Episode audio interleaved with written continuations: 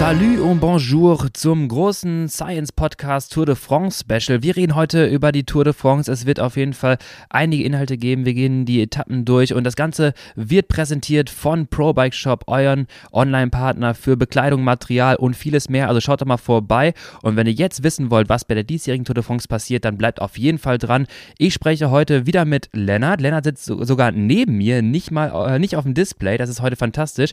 Und Lennart, wie geht es dir? Sehr gut, sehr schön wieder im Studio zu sein und nicht äh, mit einem kleinen zeitlichen Versatz hier den Podcast aufzunehmen. Das ist auf jeden Fall deutlich leichter.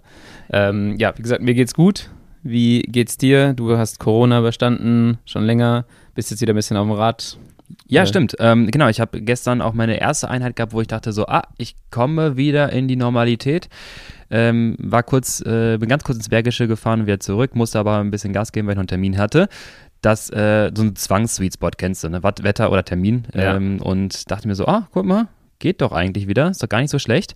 Ähm, bevor wir aber abdriften, weil wir, glaube ich, heute viel, viel auf dem Programm haben. Ähm, es geht um die Tour de France. Auch ganz ehrlich, äh, nicht nur medial, sondern auch mein favorisiertes Rennen des ganzen Jahres, weil, let's, let's face it, da geht's ab. Alle sind da, alle haben Bock. Äh, jeder will gut fahren. Und dieses Jahr haben wir gerade schon festgestellt im, im Vorgespräch, ähm, ja, es ist äh, ziemlich, ziemlich heftig. Äh, Lennart, wie siehst du die Tour de France dieses Jahr vom, vom Streckenprofil von allen Etappen? Ich glaube, ähm, schwerer als sonst.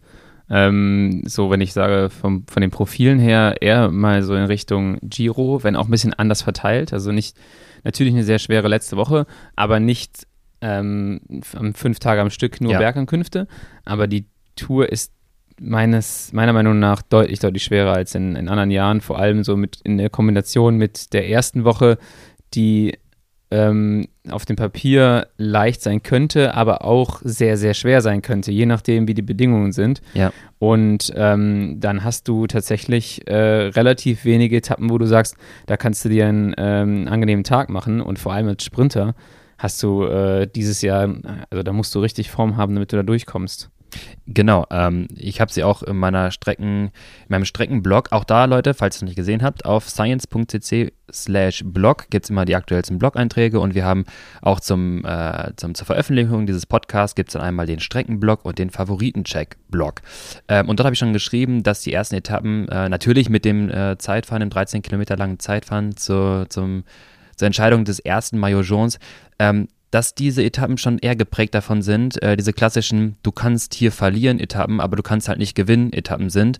Und ich mir durchaus vorstellen kann, dass wir zwischendurch mal eines der, sagen wir mal, optimierten Teams für Windkantensituationen, das doch wirklich versuchen, da mal eine Vorentscheidung zu treffen so typischen Kolumbianer vielleicht dann irgendwie in, in Probleme ja. kommen und das schon Etappe 2, 3 und 4. Ähm, es gibt teilweise 32 Kilometer Brücken ähm, in Dänemark. Da bietet sich auf jeden Fall was an. Ja. Und ich glaube, wir sehen da irgendwo wieder unsere vier gelben Pfeile von vorne fahren, äh, die versuchen da ein bisschen Zeit rauszufahren. Es bleibt auf jeden Fall spannend und das sind die Etappen, die auch in der Vergangenheit schon gezeigt haben, äh, hier kann die Tour entschieden werden zum Teil oder vorentschieden werden, auch wenn man es gar nicht vermutet. Mittlerweile muss man echt mit jeder Etappe rechnen. Ja, vor allem mit einer, mit einer Arnberg-Etappe, also mit einer Kopfsteinpflaster-Etappe, ja. äh, war in der Vergangenheit eigentlich immer so, dass da einige Favoriten rausgefallen sind. Ich glaube, 2014 äh, ist Nibali da äh, als einer der GC-Favoriten richtig Legende. gut rübergekommen. Ähm, ich glaube, zusammen mit, äh, wen hatte da als Helfer gehabt? Äh, Lars Bohm war dabei, der hat, glaube ich, die Etappe gewonnen. Genau. Ähm, und er hatte auf jeden Fall noch einen richtig starken Helfer dabei bei Astana. Ähm, Jahre davor auch schon Frank Schleck gestürzt, äh, Schlüsselbein gebrochen. Oh, da habe ich mich aufgeregt. Ja, genau. Und das, das sind immer Etappen gewesen, wo sehr, sehr viel passiert ist. Unabhängig ob es davon, ob es trocken oder nass war. Also äh, 2014 war es ja nass. Ähm, in dem Jahr, ich komme jetzt nicht auf das Jahr, aber wo, wo Frank Schleck stürzt, war es trocken äh, ja. und sehr, sehr heiß und sehr staubig. Ähm, und wenn man dann auf die erste Woche insgesamt blickt, hat man ein Zeitfahren, weil es ist zu lang für einen Prolog, deswegen ja. auch äh, Etappe 1 und dann potenzielle drei Windkanten-Etappen. Ja, genau. Und dann eine Kopfsteinpflaster-Etappe. Das heißt, ähm, als Sprinter kann es natürlich sein, dass du bei Etappe 2, 3, 4 keinen Wind hast und dann kannst du sprinten. Ja. Ähm, ansonsten musst du auch erstmal richtig arbeiten auf drei Etappen, damit du da überhaupt sprinten kannst.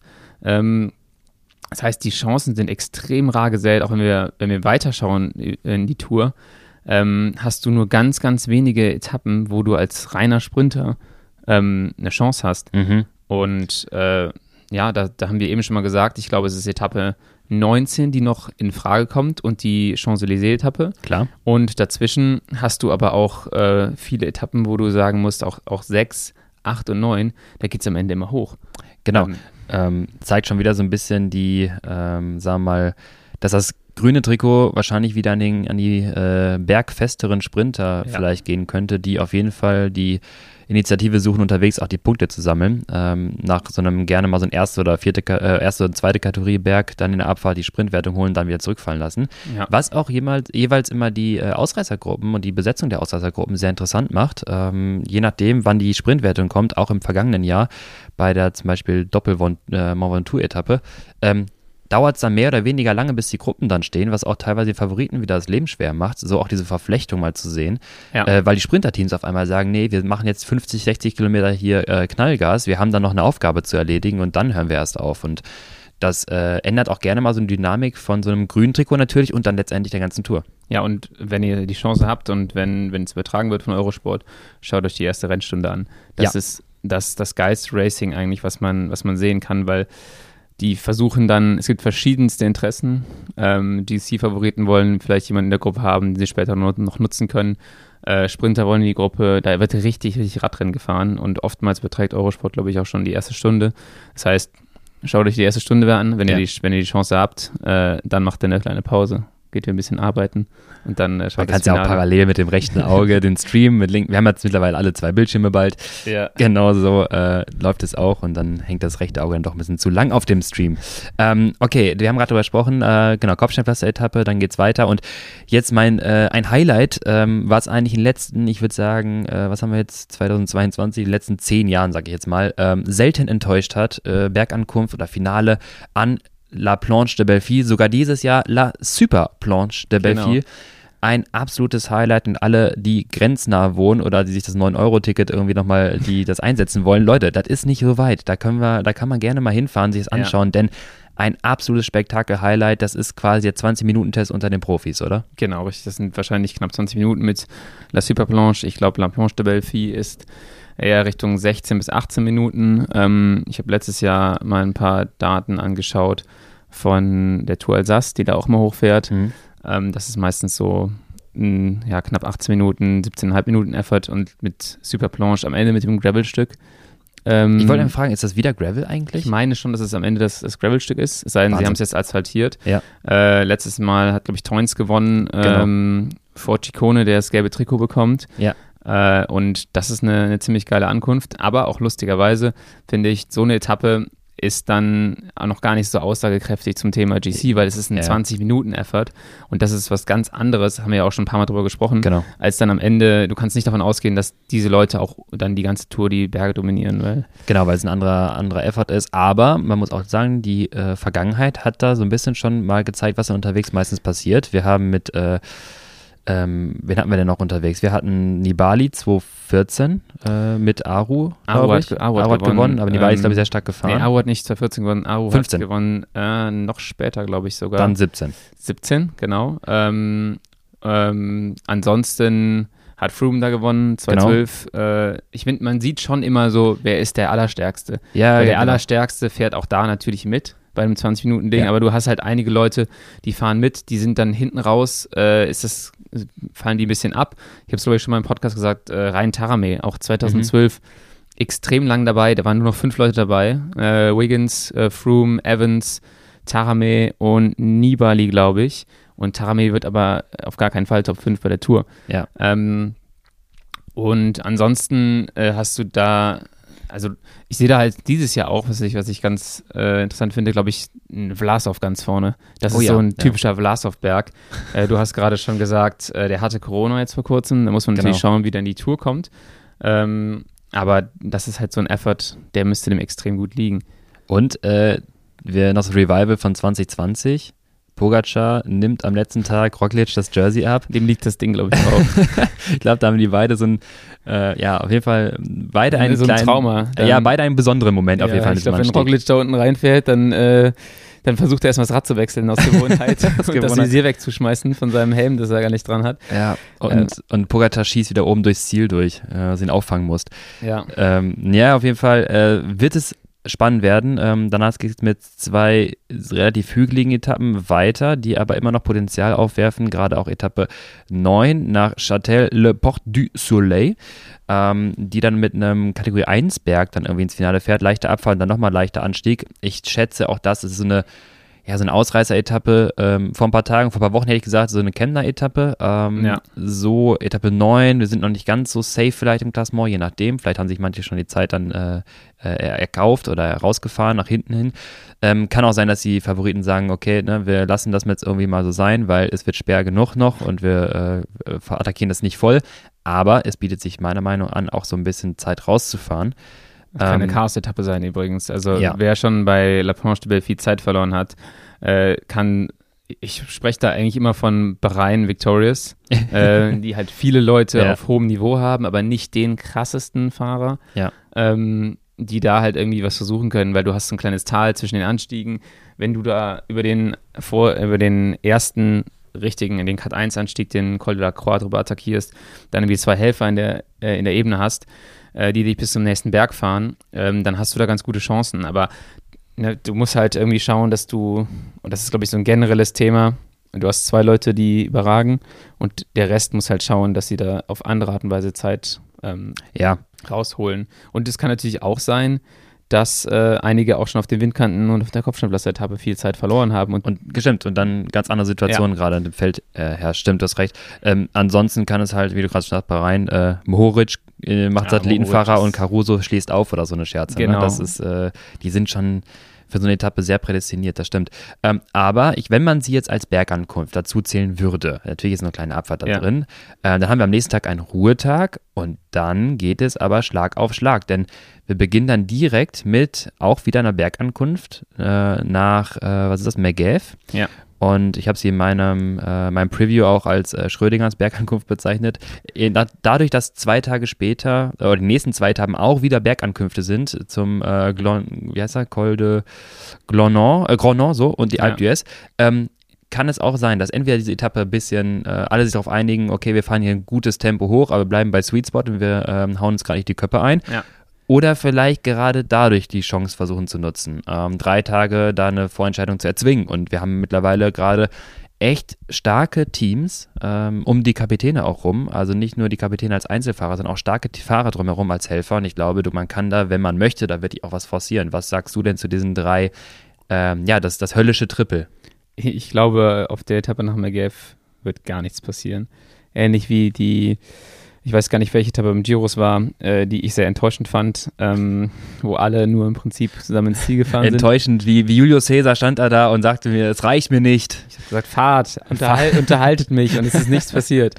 Ähm, ich glaube, das ist, glaube ich, also zu früh, um da eine, dass da Leute schon sagen, jetzt müssen wir mal. Ja. Ich glaube, das wird eine sehr passive Etappe. Die anderen beiden, die sind nicht so passiv, weil die einfach, die Etappen sind schwerer. Äh, an beiden Etappen geht es über den Galibier. Ähm, die Etappe, die am Col de Granon endet, hat äh, die höhere Galibier-Überquerung drin. Das sind 20 Meter oder sowas. Dann wird ja. das Souvenir Henri de, de Grange.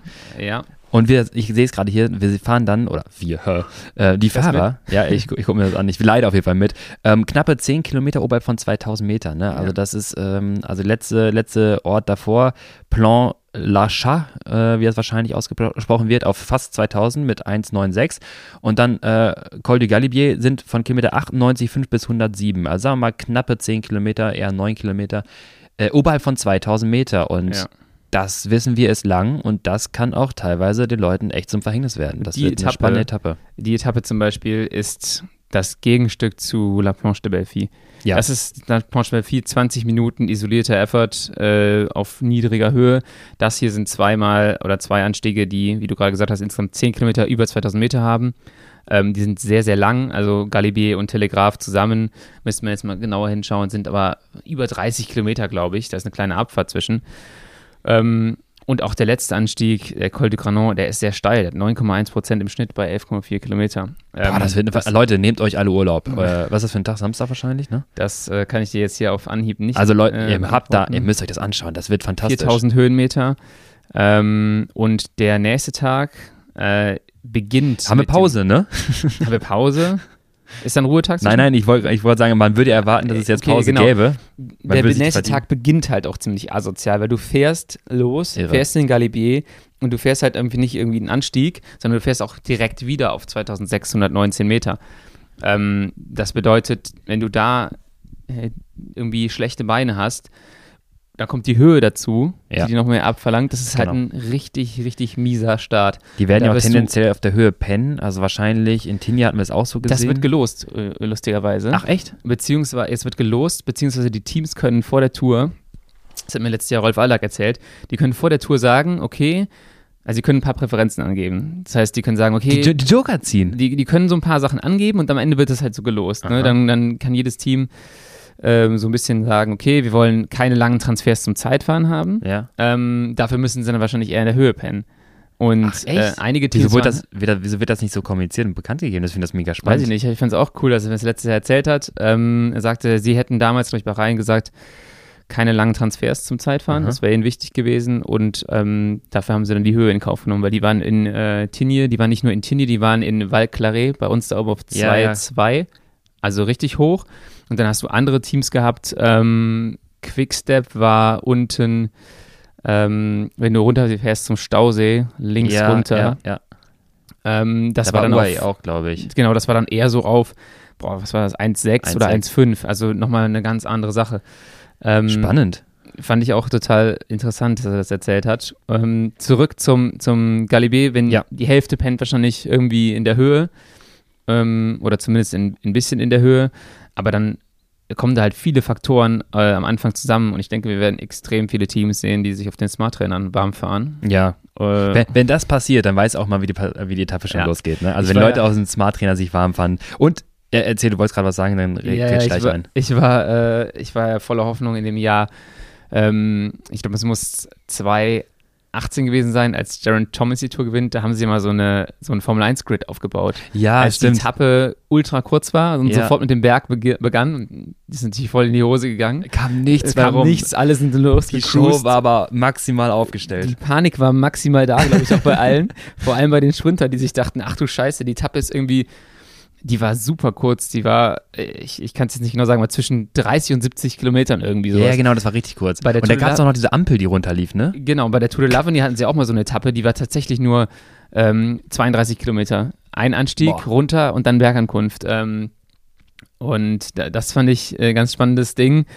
Und äh, so ähnlich viel Angst werden sie haben vor dieser Etappe, nach, die auch äh, schön in Alpe d'Huez endet. Also Logisch, ganz entspannt. Ich wollte gerade ansetzen und wir haben schon nach elf Kilometer die erste Sprintwertung.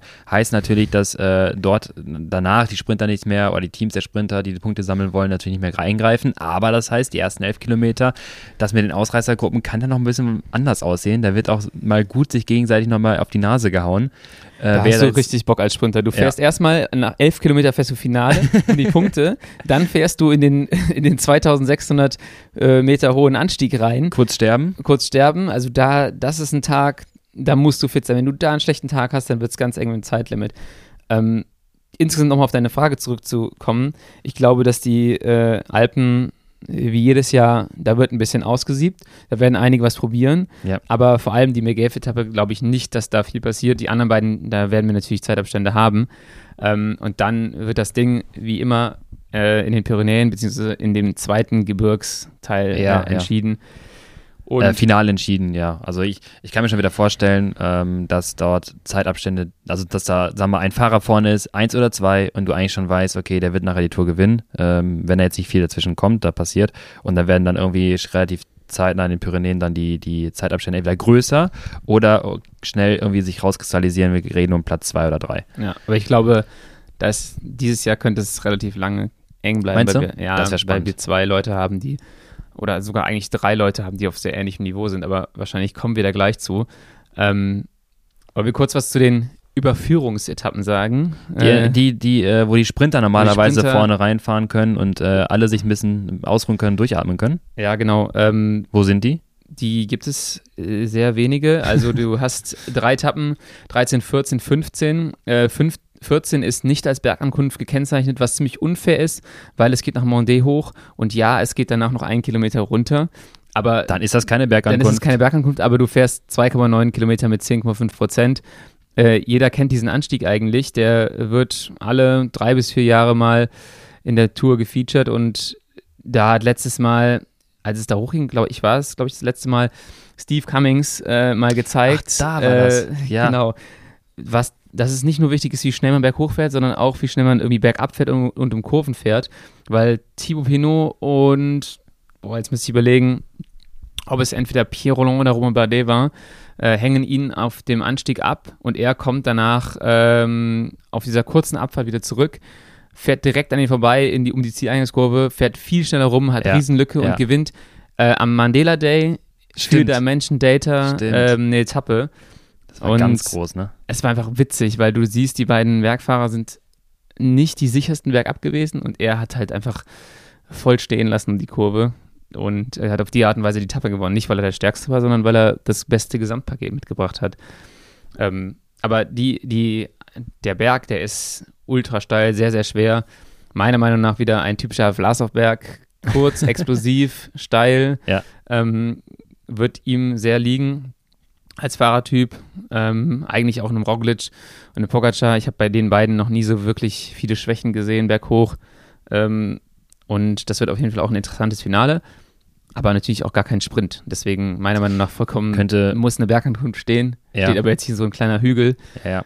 Also könnte so eine auf dem Profil so ein bisschen für, für Externe, die vielleicht sich nicht damit so stark beschäftigt haben, ähm, eine unterschätzte Etappe sein, aber am Ende dann doch die versteckte Sekundenetappe, wo man doch nochmal ein paar äh, Abstände rausholen könnte.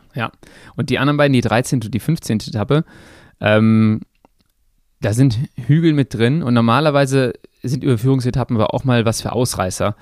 Äh, aber da wahrscheinlich dieses Jahr die Sprinter gar nicht so häufig zum Zuge gekommen sind, sind das dann auch Etappen, wo die Sprinterteams sagen, okay, wenn wir irgendwo mal was gewinnen wollen, dann müssen wir das Ding jetzt zusammenhalten und wir lassen halt nicht eine Gruppe von 20 Fahrern irgendwie wegfahren.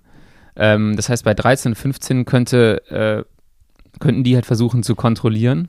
Ähm, Ich glaube aber gerade bei 15, das finde ich sehr spannend, äh, kann ich mir vorstellen, dass es halt so Fahrer sind wie Jasper Philipsen, weil der, haben wir ja beim Giro schon gesehen, die auch gerne mal die Vorentscheidung suchen. Wir haben jetzt nochmal mit Kategorie 3 äh, so ungefähr, was sind das, 60 Kilometer vor Ziel, 5 Kilometer Anstieg mit 4 Prozent. Danach geht es äh, leicht Abfahrt, leicht hügelig, weiter Richtung Ziel. Das könnte dieser Moment sein, wo es dann so ein bisschen, äh, keine Ahnung, so Jakobsen gegen Philipsen, äh, welches Team schafft seine Sprinter besser über den Anstiege und dann so wieder diese Vorentscheidung im Vorfeld des Sprints, damit der Sprint so dezimiert ist, Genau. dass dann auf einmal, ähm, ja, dass, dass du da äh, die, die bergfesteren Fahrer natürlich dann be Sprinter bevorzugst, dadurch, dass du das machst und dann so ein Caleb Ewan vielleicht Probleme bekommt. Ich weiß nicht, wie jetzt Sagan aktuell äh, Ja. in, in Shape ist. Mit Tour de Suisse sah es ja irgendwie ganz gut aus. Äh, mal wieder eine Etappe gewonnen. Ähm, Dann aber auch wieder Covid bekommen. das habe das hab ich gar nicht mitbekommen. Äh, das wäre natürlich ein immenser Einschnitt, ist auf jeden Fall auf der Startliste dabei. Ähm, das sind so, so ne, früher hättest du gesagt, ja, Sagan kommt safe mit drüber, mittlerweile weiß man sich so ganz. Ja. Wenn er drüber kommt, kann er dann doch wieder äh, eine Karte mitspielen. Äh, sprintet Wout van Aert oder äh, ist er komplett im Ja. Team eingespannt? Das sind all diese Fragen und äh, ja, bietet auch da wieder in extrem viel Entertainment. Du kannst mal auf die Startliste gucken und du siehst, kein Team bringt einen Sprinter mit, der nicht über die Berge kommt, äh, außer Ja, sie haben Cavendish zu Hause gelassen, Genau. nachdem er äh, das, das Trikot nochmal geholt hat, gerade das britische Meistertrikot. und da extrem krass gefahren ist, aber Ja. ähm, ja ich glaube, es ist gar keine schlechte Entscheidung, weil du dir anschaust, alle Sprinter kommen irgendwie auch gut berghoch, ich sag mal, außer Alexander Christoph für Intermarché. Ähm, und dann ein Dainese vielleicht für DSM, der aber Mhm. auch ganz gut hochkommen kann. Caleb Ewan ist halt einfach leicht als, als Sprinter. Ja. Ähm, das heißt, der kommt aber über relativ viel mit rüber, aber keiner hat hier einen, so einen reinen Sprinter äh, mitgebracht, der irgendwie nicht berghoch kommt. Das musst du bei dem Profil auch machen, weil du hast sonst keine Chance, sonst äh, fährt halt ein Team, wie du gerade gesagt hast, ähm, auf der Etappe nach Carcassonne und sagt sich 40 Kilometer vor Ziel, den Anstieg, äh, den nehmen wir jetzt nochmal mit, mit Schwung und nehmen wir auch mal Volley und äh, zack, fällt die Hälfte der Sprinter weg. Ja. Ich glaube, dass das gar nicht so der Fall sein wird. Ähm, du hast sehr viele bergfeste, Sprinter dabei. Ähm, hast du absolut recht. Und äh, achso, Michael Matthews, hast du auch, genau. auch noch gerade nicht äh, erwähnt. Ähm, bevor, also lass uns nochmal die letzten Ta Etappen kurz abrappen, dann hätte ich ein kleines Spiel mit dir vor. Okay. Ähm, ja, genau. Dann kannst du mal deine, deine großen Tour de France-Kenntnisse einmal äh, offenbaren. Wir machen weiter. Es geht dann in die Pyrenäen. Du hast gesagt, dort wird entschieden. Ja. Ähm, wann wird denn entschieden, Lennart? Nicht auf Etappe 16. Etappe 16 könnte für mich wieder so ein Fall sein von sehr langweilig. Ich weiß noch, äh, so ein Etappenprofil, exakt das gleiche. Ja. Als Kind habe ich eine große Enttäuschung erlebt. 2006, ähm, ich glaube, Cyril Dessay gewinnt die Etappe als Ausreißer. Ähm, ist genau gar nichts passiert bei so einem Profil. Das hat mich traumatisiert. Das reicht mir nicht. Und also du kannst natürlich viel aus so einer Etappe machen. Ähm, weil auch da, wenn du da über den letzten Anstieg voll drüber fährst, ist es relativ weit ins Ziel. Und wenn mhm. die da Vollgas hochfahren, kann, können die Zeitabstände halt recht groß werden. Weißt wenn dahinter, ja. äh, wenn du einen abhängst, der ist allein unterwegs, ja. ähm, der kassiert richtig Zeit. Das ist das Yates-Froome-Dilemma beim Giro, ne? Wenn du einmal irgendwie schlecht, Raben, schwarzen Tag hast, dann tschüss. Dann bist du weg, genau. Und ähm, ich glaube, hier gab es dann auch mal eine, eine, Etappe, die vom Profil ähnlich war, äh, vor ein paar Jahren. Da hat ähm, wie heißt er jetzt nochmal, Warenbagi gewonnen ja. vor Uran. Uran dachte, er hätte gewonnen. Uran ist, äh, glaube ich, dass die ganze restliche Etappe irgendwie 53-11 gefahren, weil die Dia zu leer war. Äh, hat fast noch den Sprint gewonnen. Ähm, und da gab es auch richtig große Zeitabstände bei einem ähnlichen Profil. Äh, da sind die aber voll rübergefahren. Wenn die nicht voll rüberfahren, wird es halt eine recht langweilige Etappe. Ähm, kommt wieder auf die Rennsituation, glaube ich, an, äh, dadurch, da was halt, passiert. Dadurch, dass wir nächsten zwei Tage dann wieder zwei Bergankünfte haben, kann ich mir schon wirklich vorstellen, dass das Alpendilemma wird. Also sprich, ja. die, die Etappe neutralisiert sich durch die nächsten Etappen halt selbst. Denn wir beginnen dann äh, weiter mit der Etappe von Saint-Gaudon nach Peragut. Peragut, ja. Und äh, Kategorie 1 Kategorie 2, aber auch wieder äh, quasi Anschluss eigentlich. Abfahrt Kategorie 1 und nochmal Kategorie 1 mit 8 Kilometer, 7% hoch nach Pera, Peragüt. Ähm, das ist, glaube ich, irgendwie konzentriert sich da meiner Meinung nach alles so ein bisschen auf den letzten Anstieg, ähm, könnte ich mir vorstellen. Ja. Vielleicht schon, na, eigentlich unwahrscheinlich, dass es vorher gemacht wird, ähm, aber das ist so der Aufschlag, der erste Aufschlag der zwei Etappen zum, zur Finalisierung des, äh, des Maillot Jones. Ja. Ähm, wen siehst du da vorne? GC-Fahrer?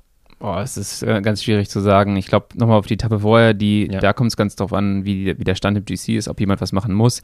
Dann die Etappe nach Peragüt hier ähm, ist eine Bergankunft. Da wird jemand losfahren, der sagt, ich habe gute Beine, da wird was passieren. Ähm, das ist, glaube ich, auch die gleiche Ankunft wie damals, als Froome Wiggins ein paar Mal hat stehen lassen. Stimmt. Ähm, und immer gewartet hat und gestikuliert hat und dachte so, komm, lass mal, lass mal schneller fahren. Der ja. Wiggins ist ja Alter. Froomey, we hope you talked with Brad with it. Ja, genau. Das, da hast du die, dieser legendäre Funk. Ich glaube, mhm. Valverde gewinnt da die Etappe damals, ähm, wenn es die gleiche Ankunft ist. Ähm, ich glaube, da ist es eine ganz normale Alpenetappe. Ähm, du kannst auch da wieder ein bisschen Chaos kreieren in dem Tal äh, zwischen dem äh, Cut-2-Anstieg und dem Cut-1-Anstieg, dem vorletzten. Ähm, kommt völlig drauf an, wie, wie der Stand im GC ist. Ähm, alle Berge in den Pyrenäen sind relativ niedrig. Ja, das stimmt. Also Keiner über 2000. Genau. Der höchste Berg ist dann, glaube ich, der Col d'Aubisque am nächsten Tag ähm, mit der Bergankunft äh, in Rotakam. Das ist, da wird halt definitiv äh, nochmal viel passieren. Äh, drei Berge, also HC, Cut 1, HC dicht hintereinander. Der Cut 1 Anstieg ist für mich auch sehr, sehr schwer, hat 8,3 Prozent auf 10,2 Kilometer. Ähm, und ja, da wird die Tour dann wahrscheinlich vorentschieden. Du hast danach noch ein Zeitfahren, aber da wird dann definitiv nochmal, werden die nochmal abklopfen, wer irgendwie einen schlechten Tag hat. Genau, vor allem, weil du sagst gerade schon, das Zeitfahren ähm, ist ja erst einmal jetzt nicht total selektiv. Ähm, ich, aber interessant. Es ist yeah. relativ lang. Ja, mit äh, 41, Kilometer. 41 Kilometer, ja. Und dieser Doppel, diese Doppelabfahrt, Anstieg, Abfahrt. Genau, das heißt, bis dahin ist es eigentlich ist das leicht abfallend, würde ich sagen, die ganze Zeit in, in Summe. Also du startest bei mhm. knapp 400 Metern und die, boah, das sind sogar drei Zwischenzeiten. Die dritte Zwischenzeit hast du bei 295 Metern Höhe. Dann gehst du mal richtig runter auf unter 200 und da hast du zwei Anstiege und Abfahrten. Ja, und auf der, auch auf der Karte drunter sieht das aus wie so ein ehemaliges Flussbett, irgendwie, was da drunter Genau. lief. Und äh, das sind halt, wie es auch steht, ne, meistens immer schnelle Anstiege, äh, schnell, schnelle, steile Anstiege. Ja, du fährst halt so nochmal, glaube ich, von Höhenkamm zu Höhenkamm kurz, aus einem Teil ins nächste und dann nochmal ins nächste und da ist dein Ziel. Also interessantes Zeitfahren, relativ lang. Ähm, hatten wir schon länger nicht mehr, glaube ich, dass wir so ein langes Zeitfahren hatten. Das ist ja fast wie 2004. Ja, genau, wo du, immer, wo du grundsätzlich 250 Kilometer Zeitfahren drin hattest. Fantastisch. Ähm, ja, Okay, und dann finale Etappe natürlich auf, Champs auf der Champs-Élysées, ähm, Etappe 21, wieder der, der, der Sprintertag, ähm, da wird der rote Teppich ausgerollt für alle Sprinter. Ähm, kommen wir wahrscheinlich gleich nochmal dazu, denn wir spielen jetzt einmal Fragen, Antwort, Ping-Pong. Das bedeutet, Lennart, ich stelle dir eine Frage. Äh, wir gehen jetzt insgesamt sogar 13 Fragen durch. Das ist- 13? ja, geht relativ schnell. Es gibt äh, relativ schnelle Antworten von deiner Seite aus. Danach, nach diesem Fragen-Antwort-Ping-Pong, können wir über deine Antwort etwas diskutieren. Währenddessen geht es einfach nur darum, die Frage zu beantworten. Ihr könnt ganz kurz mit überlegen. Das ist einerseits einmal eine Meinung oder andererseits auch mal ein Faktenwissen und wir checken auch nachher das Wissen. Du hast gerade dich schon geoutet als äh, extremer, ähm, äh, extremes Knowledge im Tour de France-Bereich, auch was die Vergangenheit angeht. Deswegen bin ich gespannt, ob du eine Frage nachher gut beantworten kannst. Legen wir doch gleich mal los und dann beantworte mir doch, beantworte mir doch mal Frage 1. Der gewinnt zwei Etappen oder mehr, ist kein Sprinter und wird sich nicht am Ende unter den Top 5 GC-Fahrer wiederfinden. Ach ja, und er ist kein Crosser. boah, jetzt hast du schon ganz viel eingeschränkt. Ähm, auf Anhieb hätte ich jetzt Pitcock gesagt, bis du sagst, kein Crosser. Der wird aber wahrscheinlich auch relativ viel äh, eingebunden sein in äh, Teamaufgaben, je nachdem, wie das Rennen läuft. Mats Pedersen. Gute Antwort. Mats Petersen, bin ich gespannt. Ähm, können wir gleich drüber reden, haben wir gesagt. Ähm, dann Frage, Frage Nummer zwei. Trägt das erste Maillot jaune? Filippo Ganna. Okay. Äh, nächste Frage, Frage drei. Stürzt zweimal oder mehr? Chris Froome. Okay, sehr gut. Frage Nummer vier. Fliegt bis zum zweiten Ruhetag aus den GC-Favoriten? Ähm, boah, das ist schwer. Das kann natürlich vielen passieren. Äh, ich glaube Rigoberto Uran. Oh, okay, ja. Äh, Dann, dann nochmal Special-Frage on top. Äh, das ist Frage 4.5. Ähm, fliegt bis zum ersten Ruhetag aus den GC-Favoriten? Chris Froome. Weil er ja zweimal stürzt. äh, ich glaube auch nicht, dass man, also ne, man muss ihn jetzt nicht zum GC-Favoriten zählen, aber Nee. er hat tatsächlich in letzter Zeit wieder ein paar positivere Tendenzen gezeigt. Also Ich, ich glaube, mit dem. Zeitfahren outet er sich, als er es dieses Jahr noch nicht kann. Kann Ähm, sein, ja. Frage Nummer 5. FTP von Alexander Christoph. Kontrollieren wir das? Kriege ich danach die Ich hab eine? Antwort. Du hast eine Antwort. Ähm, FDP 435. Es sind 430 Watt, ja. Gar nicht so schlecht. Ganz kurze Extrafrage noch. 5 Sekunden Leistung von Alexander Christoph bei seiner letzten Trainingseinheit. Woher soll ich das wissen? Ist der Lit gefahren oder hat der Sprintrennen? Nee, beim Sprint, Entschuldigung, er ist einen Sprint Okay. gefahren. Ähm, Was glaubst du, was er im Sprint so, wenn er sechs Sprints fahren muss, was er so dann da macht? Zwischen 16 und 1700 auf 5 Sekunden. Äh, 1538, ja. Wie alt sind die meisten Fahrer der Tour de France dieses Jahr? Bei der Tour sind sie tendenziell älter als bei Giro und Vuelta, habe ich mal gesehen, statistisch. Ähm, ich glaube 28, 29. Gibt's da nicht, es sind 28. Frage Nummer 7. Wer gewinnt die fünfte Etappe? Das ist die Kopfsteinpflaster-Etappe. Wout van Aert. Oh, okay. Mainz hat keine Aufgabe, er darf? Ja, es ist wahrscheinlich, äh, der erfüllt seine Aufgabe und dann darf er. also, Passt du auf und am Ich- Ende darfst du. ich glaube, das ist, das ist der Deal und Okay. ich glaube, das traue ich mir auch zu. Okay, nächste Frage. Frage Nummer 8. Wie alt ist der älteste Fahrer und natürlich, wer ist es? Oh. Wer wäre das nicht dabei? Ist immer ein safer Tipp für den ältesten Mann an Bord. Ähm, der älteste Fahrer wird wahrscheinlich 36 sein. Und ist? Michael Mirko. Es ist Philipp Gilbert. Ah, Und der wird- stimmt. ja, und- 38? Wird in vier Tagen 40. Boah, krass. Natürlich jetzt die Gegenfrage, Frage Nummer 9. Wer ist und wie jung ist der jüngste Fahrer? Die jüngste Fahrer. Ist eine fiese Frage, gebe ich zu. fiese Frage. Ähm, Ich scanne ganz kurz mal hier die Startliste. Hab fünf Sekunden, nehme ich mir jetzt noch. Ja. Ähm, ich sage Kevin Vermack. Oh, war sehr gut, weil das war der zweitjüngste, glaube ich. Ah, verdammt. Sehr stark. Äh, Quinn Simmons Ah, mit Simmons. 21 und 54 Tagen Stand heute. Das ist ein Jahr jünger, ne? Ähm, Also ein, ein Jahrgang jünger. Ja, genau, es sind aber nur ein paar Tage irgendwie. Ja. Ja. Okay, Frage Nummer 10.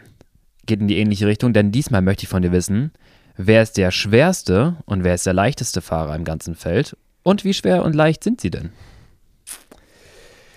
Könnte man beide hinkriegen. Filippo Ganna, schwerster.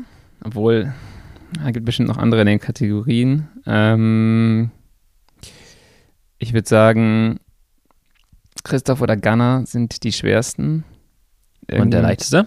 Und der leichteste Fahrer in dem ganzen Zirkus hier, boah, da sind ziemlich viele sehr leicht. Äh, Tom, Tom Pitcock. Oh, auch nicht schlecht. Ähm, der hat auch ein paar Plätze. Es ist, achso, jetzt muss man ganz kurz sagen. Hau mal Zahlen raus. Schwerste? Schwerste Fahrer, was habe ich gesagt? Ghana, äh, 78. Da merke ich eigentlich jetzt schon, dass es wahrscheinlich ein schwerer Absoluter, gibt. ja. das ist viel zu leicht. Viel zu leicht. Ach so, ich weiß, wer der schwerste Fahrer Max Ja. Walscheid. Richtig, mit?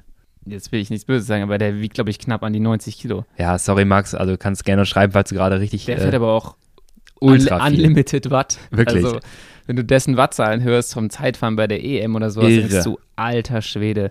Übrigens, ich habe kurz äh, sein, seine, seine Sets gecheckt. Er versucht das mal zu verstecken, aber ich weiß, wie ich die finde. Äh, von Strava. Lattenberg, dreieinhalb Kilometer Anstieg jetzt bei der Deutschen Meisterschaft am Wochenende. Ja. Erster Anstieg, wo ich meinte, passt auf, der wird unterschätzt, äh, ist er 555 Watt da hochgefahren äh, auf 7 Minuten 30. Ja. Sind nur, nur in Anführungsstrichen 5,5, aber überleg mal, wie viel Watt das sind. Alter, das ist eine krasse Maschine, muss man schon sagen. Auch einer meiner äh, Kandidaten auf der ersten Etappe gar nicht so schlecht zu fahren. Er holt sich nicht das Maillot jaune, aber er wird echt gut fahren auf der Ja. ersten Zeit fahren. Ähm, leichteste, also Gewicht vom leichtesten Fahrer, Äh, ich habe gesagt, Tom Pitcock, Ja. äh, 56. es, sind, es ist Guillaume Martin mit 55. Tom Pitcock hat, glaube ich, sogar ein bisschen Den mehr. hatte ich ja auch, aber ich, ja. Okay, jetzt gewinnt die meisten Etappen. Alle sind erlaubt diesmal. Oh, endlich mal alle erlaubt. Ähm, puh. Soll ich einen Sicherheitstipp abgeben oder einen. Du sollst Äh, okay. Äh, die meisten Etappen gewinnt Mathieu van der Poel. Oh, interessant. Weil meine, aus, mein, meine Idee war, ähm, das ist das Jahr von Jasper Philipsen. Ich bin gespannt. Ich weiß nicht, ob die nur für Van der Poel fahren, ob sie den Sprint anfahren. Können wir gleich noch weiter darüber diskutieren nach den Ja. letzten zwei Fragen. Und zwar Frage Nummer 12. Jetzt geht es ein bisschen nicht per se um die Underdogs, aber die, die man vielleicht sonst nicht so auf dem Schirm hatte. Denn ich möchte wissen, äh, eine Antwort auf die, auf die Aussage, krass, der hat eine Etappe gewonnen. Ich glaube, bei der Tour hast du so eine Startliste immer, da wundert es dich fast bei keinem, dass er gewinnt, weil Ja. das ist diese krasse Breite, Ja. die du bei der Tour hast. Du guckst dir an, das sind alles gestandene World Tour-Fahrer. Ja. Ähm, Also was ist Underdog? Es ist Interpretationsspielraum, aber zumindest man sagt, ach guck mal, hätte ich jetzt nicht Chris Froome. okay, okay. Das ist Das wäre meine Reaktion. Krass, der hat eine Etappe gewonnen. okay, das wäre das wäre das wäre wirklich ein Underdog sogar mittlerweile. Ähm, nicht ganz Underdog, aber äh, glaube ich, ähm, Victor Lafay. Ja, der fährt auch richtig gut. Der dieses richtig gut. Der hat jetzt ne, noch nicht so viele äh, Siege in seinem Leben, aber ich glaube, das äh, könnte dieses Jahr was werden. So, noch einmal kurz Nerdwissen abfragen, denn ich möchte von dir wissen, Frage Nummer 13. Wer stand auf dem Podium 2006 bei der Tour? Platz 1 bis 3 bitte. Äh, vor oder nach Disqualifikation. Stand auf dem Podium. Stand auf dem Podium. Landis ähm, Pereiro Klöden. Platz 4? Platz 4 war, äh, der ist dann nachgerückt. Ja. Menschhoff? Fast. Sastre. Sastre. Okay. Ja. Das waren 13 Fragen, Fragen-Antwort-Ping-Pong. Ähm, nee, cool, fand ich, fand ich interessant. Äh, ich finde es auf jeden Fall interessant, dass du Van der Poel sagst und nicht Jasper Philipsen. Ähm, ist auf jeden Fall interessant, weil, Leute, das ist, sind zwei Fahrer des gleichen Teams. Dann ist natürlich die Frage, ähm, wer fährt dann nachher dann irgendwie oder wer darf dann richtig fahren. Ähm, ich bin gespannt. Also das, das könnte sich so ein bisschen nochmal während den Etappen rauskristallisieren. Ich denke, am Anfang wird es so ein bisschen vielleicht Sprint für Philipsen sein, weil der zeigt ja schon ganz gut, Ja. dass es gerade verwandeln kann, die Dinger, die Freistöße. Ähm, aber Van der Poel ist ja auch irgendwie auch offensichtlich der bessere Tipp, wenn es mal hügelig wird. Ja, ich äh, muss ehrlich zugeben, ich hatte es gerade verpasst, Philipsen äh, in dem Mhm. Team zu sehen. Das ändert es natürlich ein bisschen, aber ähm, ja. Aber es ist trotzdem eine spannende Diskussion, weil ich finde das gar nicht so unabwegig, dass es nicht, also dass es Van der Poel nicht auch sein könnte, wenn du Philips in der Sprinter hinten hast. raus, ja. ja, Genau, genau. Raus. So die Gruppen, ähm, die gehen zwar auch beide in Gruppen, aber ich glaube, Van der Poel Giro hat er das schon mal geübt. Ja. Äh, wenn er nicht wieder mit offener Weste attackiert, äh, dann könnte das auch was werden. Auch so, der hat Äh, Style genug. Auch so. Ähm, Aber ich glaube, das äh, könnte halt interessant werden, wie hinten raus gefahren wird. Und vor allem äh, entscheidet sich das wahrscheinlich in der ersten Woche. Äh, Äh, also unser ja. Duell jetzt hier. ja, genau, genau. Ähm. Ähm, ich bin Team, Team äh, Philipsen. Ich glaube, da ist in der ersten Woche ist noch Philipsen ein bisschen vorne, die Ja. ersten Tage, und dann wird das Ganze wahrscheinlich ein bisschen kippen können. Ähm, ist auf jeden Fall absolut spannend. Ähm, da kannst du ja gleich mal deinen dein, dein, Tipp eben abgeben. Wer hat denn am Ende das grüne Trikot?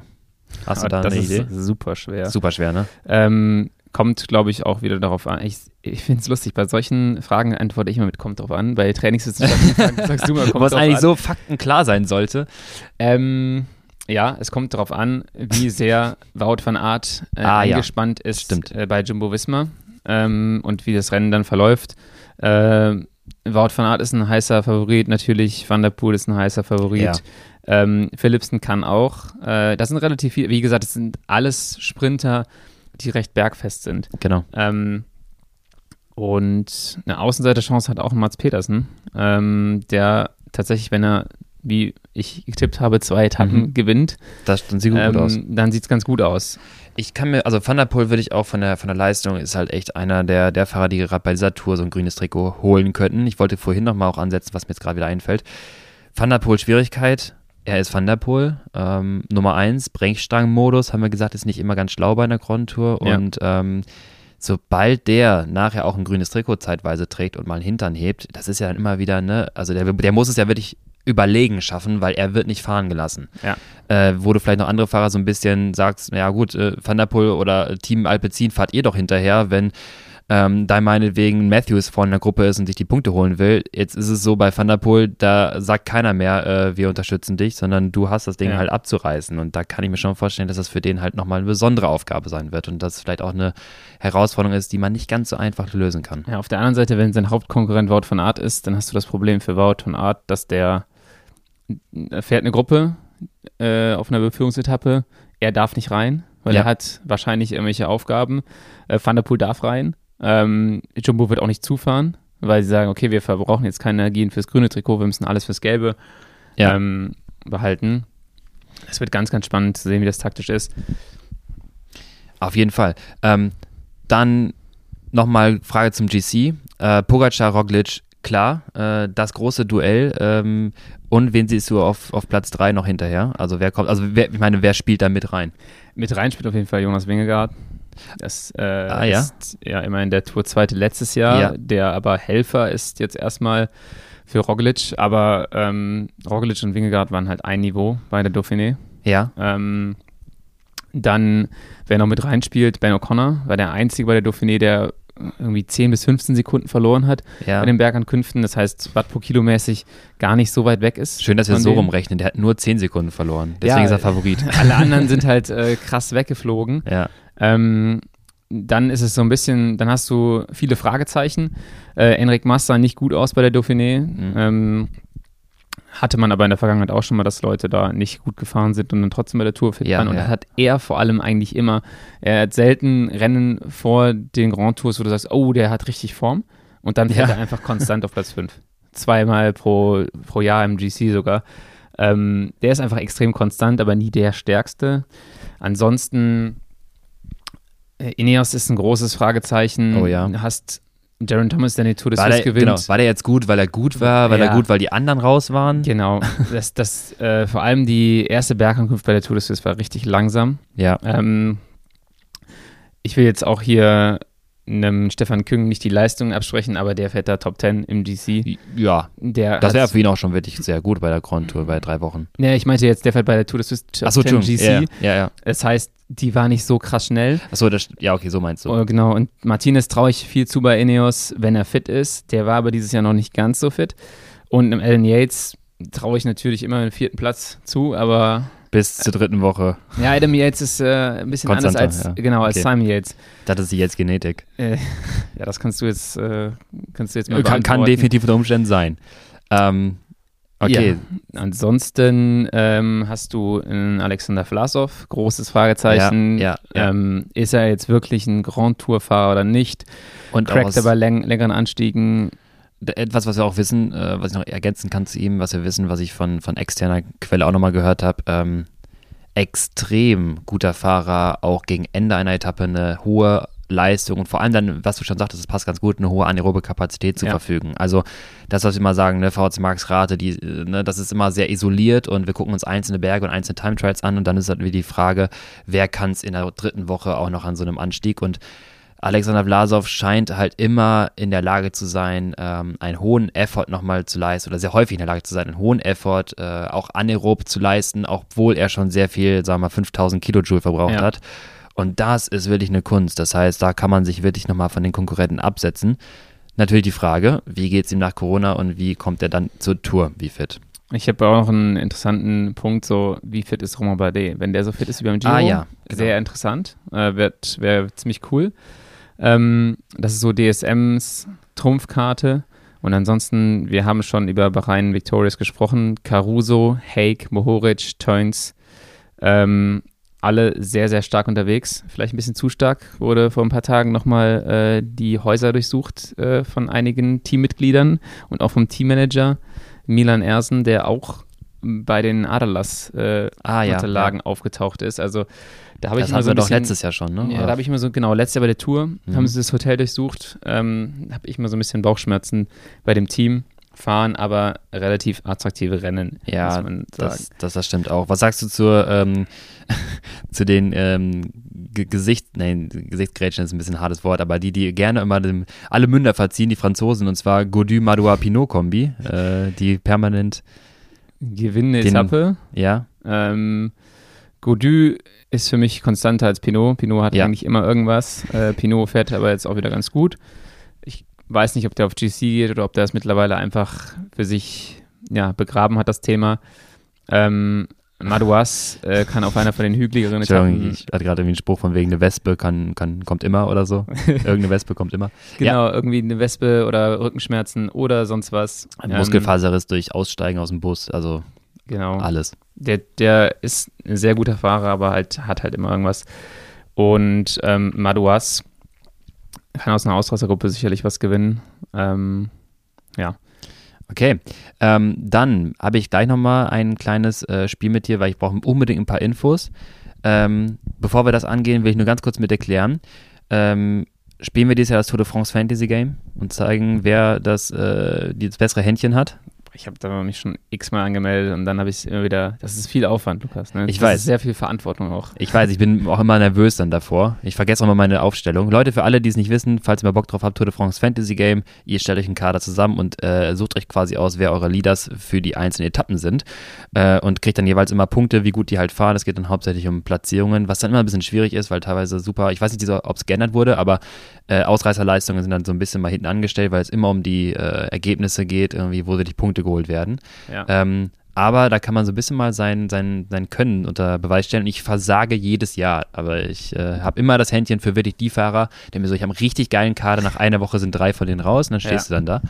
Ähm, können wir gerne noch drüber sprechen. Äh, Leute sollen mal vielleicht uns mitteilen, ob die Bock haben, ob wir uns da battlen wollen.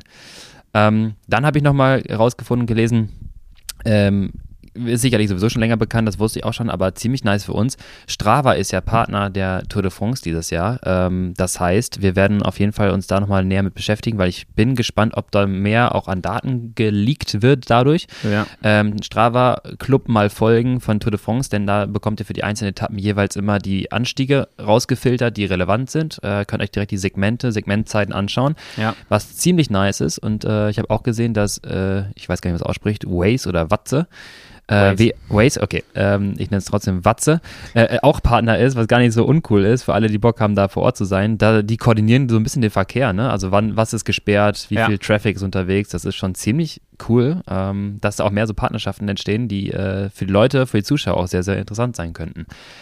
Ähm, noch eine Sache, bevor wir auf Fragen Ping-Pong, äh, auf Namen, Fakten gehen. Äh, und zwar, apropos Kooperation und Ko Ko Ko Kooperation und wie heißt es? Collaboration? Ja. Ähm, Rafa, was sagst du denn da? Education First Jersey. Ist natürlich wieder. Jetzt deine äh, ehrliche Meinung. Meine ehrliche Meinung ist, ich brauche bei diesen Sondertrikots immer ein paar Tage. also beim ersten Mal, und ich glaube, das ist auch natürlich äh, gewollt, es muss ja auch irgendwie so ein bisschen disruptiv sein, dass du sagst, okay, also wenn ich jetzt ein langweiliges Trikot mache, dann spricht keiner rüber. Und die Ähm, machen so, Digga, die haben Enten auf dem Helm. Die hatten Enten auf dem Helm im Giro, sie haben Aliens auf dem Jersey äh, bei der Tour. Und ich finde es, also ich finde es cool, äh, dass das gemacht wird, weil das Ja. ein bisschen, weil es outside of the box ist, ist so ein bisschen outside of the bubble. Du hast dieses typische, typische Cycling-Bubble, da sieht alles unterschiedlich aus, aber doch irgendwie hast du ein paar Regeln und die Regeln werden halt auch einfach mal gebrochen. Ähm, deswegen finde ich das eigentlich immer ganz cool und ähm, es dauert immer so ein bisschen, bis ich sage so, ah, jetzt, jetzt, jetzt habe ich, finde ich Jetzt auch richtig cool. Ähm, aber ich glaube, das ist eigentlich immer der Prozess. So, ich habe das Gefühl, Rafa ist immer so der äh, Standardsetzer und der Er ist ein bisschen der. Vorreiter für sowas ausgefallen. ist. Ich meine, auch Ja. Jumbo Visma hat jetzt auch mit ihren Camouflage-Trikots, keine Ahnung, ob man die sieht oder ob die verschwinden im Feld, ob das die, der Trick ist. Ja. Aber du Ähm, siehst auch, Entschuldigung, dass ich unterbreche, Ja. bei IF schon seit Jahren, Ja. du hast eine Transformation, du hast früher Rafa gehabt, die waren sehr clean und die waren die ersten, die äh, neue M Muster und Farbverläufe und sowas reingebracht Ja. haben und dieses Pink ba. Batik heißt es, glaube ich, war Ja. im ersten EF äh, Jahr, wo sie pink waren, hast du, einen, hast du einen Verlauf gehabt, jetzt hast du Muster, du hast immer so ein paar, ich fand es letztes Jahr auch richtig, richtig cool, dass sie im Prinzip die ähm, das Trikot so designt haben, dass sie einfach die Informationen haben stehen lassen. Die Ja. Designinformationen fand ich richtig cool. Ja, so ein bisschen auch die Regeln des, äh, des Radsports da widerspiegelt. Genau, weil du hast von weitem hast du ein pinkes Trikot gehabt, von nahem hast du, und das siehst du bei den meisten Raffer-Sachen, immer so kleine Details, Mhm. ähm, die du dann nach und nach entdeckst. Macht Wisst, eigentlich- für alle, die. Rafa, die Rafa-Jerseys haben, untersucht das mal komplett. Es ist immer irgendwo ein kleiner Text, ein kleiner Hinweis, ein kleiner Tipp, äh, was auch immer drin. Äh, ich meine nicht die Waschhinweise, sondern eine kleine, eine kleine Story. Für, ich habe mich erschrocken, als irgendwann mein, mein äh, Sportshirt, genau, irgendwie dann so ein Ticket hatte von wegen, ja, äh, draußen ist die Freiheit und fahr und genieß das Leben, so nach dem Motto. Und dachte Ja. mir so, ja, ihr habt da, habt ihr recht. Ja. Ähm, okay.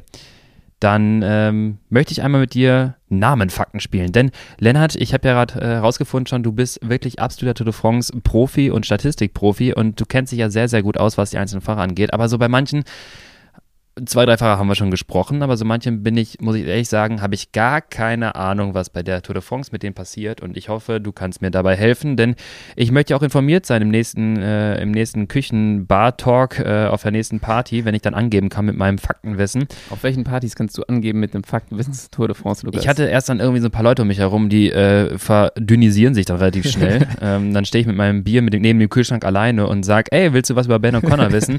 ähm, und keiner reagiert drauf. Naja, und da kommen wir zum ersten Spiel, äh, zum ersten Namen. Ich möchte auch von dir kurze, prägnante Aussage. Ähm, das kann alles sein. Das kann sein, hören wir nichts von, das kann sein, gewinnt die Tour, das kann sein, äh, irgendwas Besonderes. Ähm, ganz äh, prägnante Aussage über die XY-Fahrer. Und zwar, da beginne ich mit Nummer 1, haben wir gerade schon gesagt. Ben O'Connor. Fährt eine sehr konstante Tour und fährt auch weit vorne im GC rein, Top 5. Okay. Garen Thomas. Fährt lange gut und fliegt in der dritten Woche dann, glaube ich, so ein bisschen zurück im GC und wird Achter. Spannend. Thibaut Pinot. Gewinnt eine Etappe äh, und steigt äh, gegen Mitte der Tour aus, äh, weil er wieder irgendwas hat, aber ist trotzdem happy, dass er eine Etappe gewonnen hat. Sehr gut. Romain Bardet. Mm, ganz schwierig. Ganz schwierig. Ist äh, sehr unscheinbar, würde ich sagen, während der ganzen Tour. Und wenn er in, den ersten, in der ersten Woche aus dem GC fliegt, dann holt er sich in der dritten Woche eine Etappe. Okay, sehr gut. Max Walscheid. Uh. Er tritt richtig gut in Erscheinung äh, auf der ersten Etappe im Zeitfahren und auf der Kopfsteinpflaster-Etappe. Andreas Lecknessund. Könnte in vielen Ausreißergruppen vertreten sein. Nils Polit. Gewinnt definitiv eine Etappe. Ansage hier. Alexander Krieger. ist Gold wert für sein Team in den ersten, auf den ersten fünf Etappen. Ist eine absolute Maschine, was das Positionieren angeht. Ähm, und ein extrem wichtiger Leadout-Fahrer bei Alpecin de Koenig. Also ich glaube, genau für die ersten fünf Etappen, da ist er dabei. Und danach ähm, wird er sicherlich auch weiter gute Helferdienste leisten. Peter Sagan. Boah, ganz schwierig. Kannst ja sagen, reißt nix. Ja, das könnte ich, das könnte ich sagen. Ähm, Tour des Fürst-Etappensieg sah eigentlich gar nicht schlecht aus. Mhm. Holt sich eine Etappe aus einer Ausreißergruppe, sage ich. Okay. Daryl Impey. Ist wahrscheinlich wie das restliche Israel Premier Tech Team sehr unauffällig unterwegs äh, und wird in Ausreißergruppen gehen, aber am Ende nichts gewinnen. Okay. Nairo Quintana. Das Bergtrikot. Ah, cool. Okay. Ähm, das ist, das finde ich auch spannend. Ähm, dann würde ich ganz gerne noch wissen, wie fährt Michael Matthews? Äh, acht Top-10-Ergebnisse, kein Top-3-Ergebnis.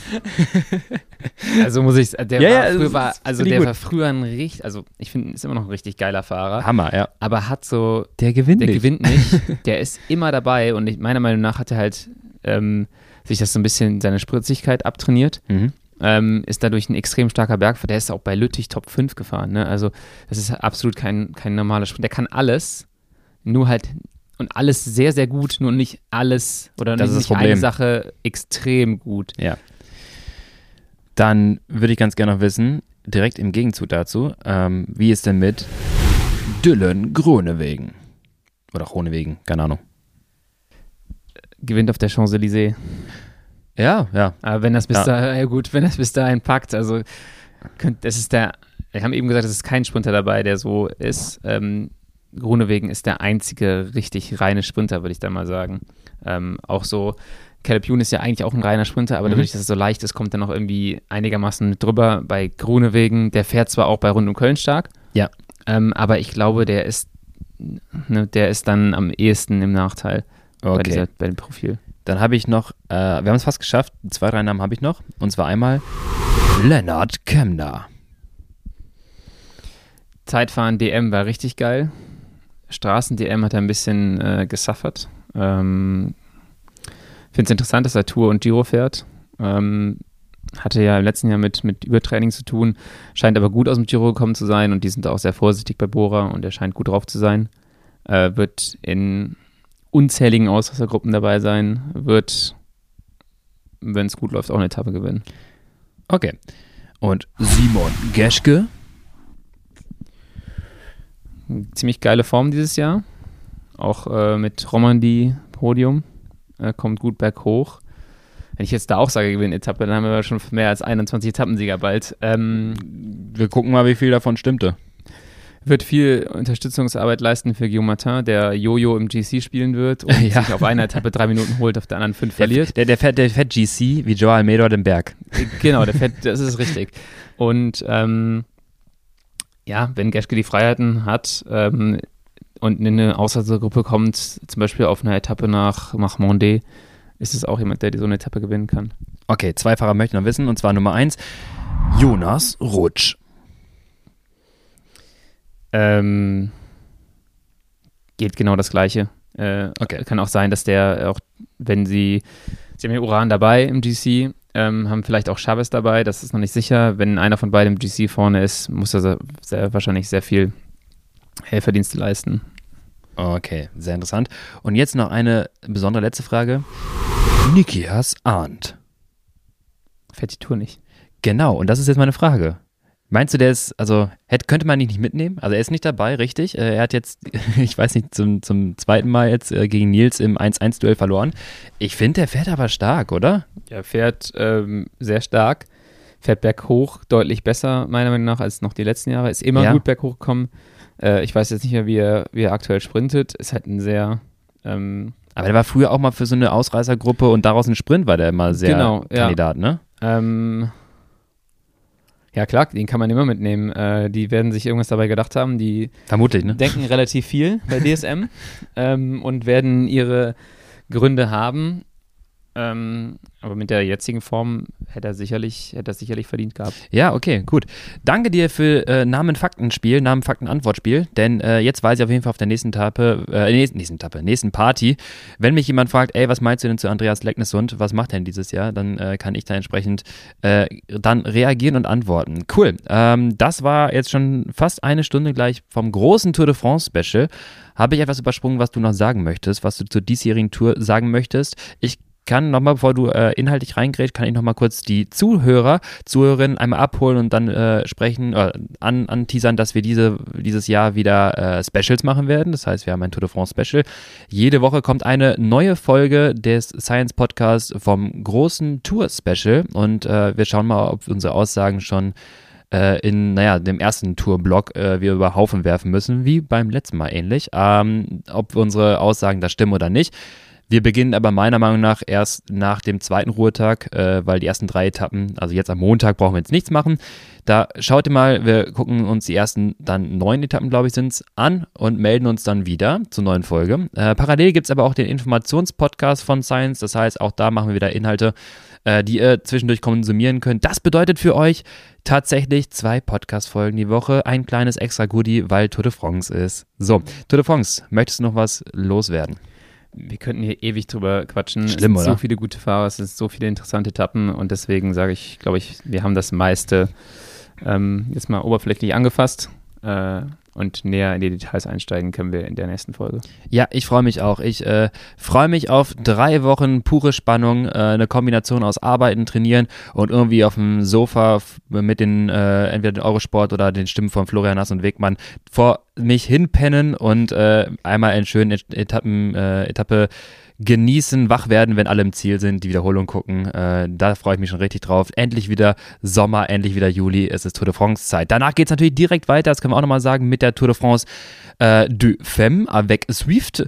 Und äh, auch dort, weil das sonst in dem ganzen äh, Content hier untergehen würde, machen wir nochmal eine gesonderte Folge über die Frauen-Tour de France. Erste Mal, erste Austragung. Sehr spannende Struktur auch. Beginnt mit der letzten Etappe der Männer auch auf dem Champs-Élysées, quasi deren erste Etappe und dann finale Planche de Belfi. Ähm, es ist auf jeden Fall sehr, sehr spannende, äh, ich sag mal, etwas äh, andere Struktur einer Grand Tour, einer Rundfahrt. Ich bin auf jeden Fall äh, der Meinung, dass das absolut äh, grandios und spannend wird und auch das gucken wir uns an, werden uns dazu melden und äh, ja, ich wünsche euch viel, viel Spaß jetzt mit der äh, Tour de France und wünsche euch alle au revoir und äh, Lennart, du hast das letzte Wort. Von mir gibt es dann auch einfach nur ein Au revoir und bis zur nächsten Folge. Danke, Lukas.